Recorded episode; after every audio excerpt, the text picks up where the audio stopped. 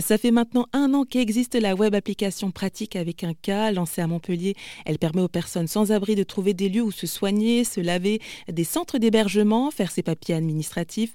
Au total, il y a une dizaine de rubriques et c'est un projet qui a été développé par la Jeune Chambre économique de Montpellier. L'une des membres, Julie Gaillard, nous explique ce qu'est justement cette association. La Jeune Chambre économique euh, ou la Jeune Chambre internationale est une association destinée aux jeunes de 18 à 40 ans. Tous les projets que nous montons et que nous portons doivent répondre à au moins un des objectifs durables tels que définis par l'ONU et doivent euh, répondre à une problématique du territoire sur lequel on réside.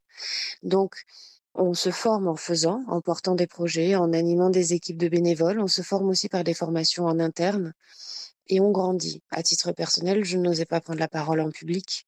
Je l'ose maintenant. Je fais des concours oratoires. J'ose aller voir les politiques aller leur parler de mon projet, aller chercher des subventions, aller démarcher des entreprises du territoire.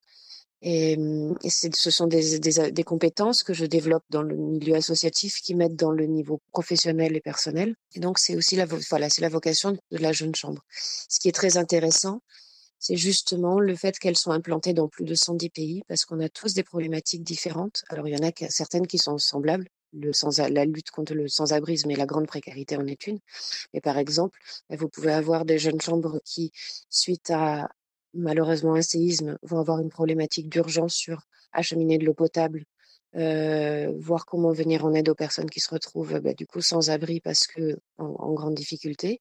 Et puis après, vous pouvez avoir dans des pays plus riches une lutte contre l'obésité infantile, une lutte pour l'alphabétisation. Vous voyez, ça répond chaque fois à des problématiques euh, vraiment territorial. Et plus de 500 personnes ont déjà téléchargé pratique cette web application qui permet aux personnes sans abri de Montpellier de trouver des lieux qui répondent à leurs besoins.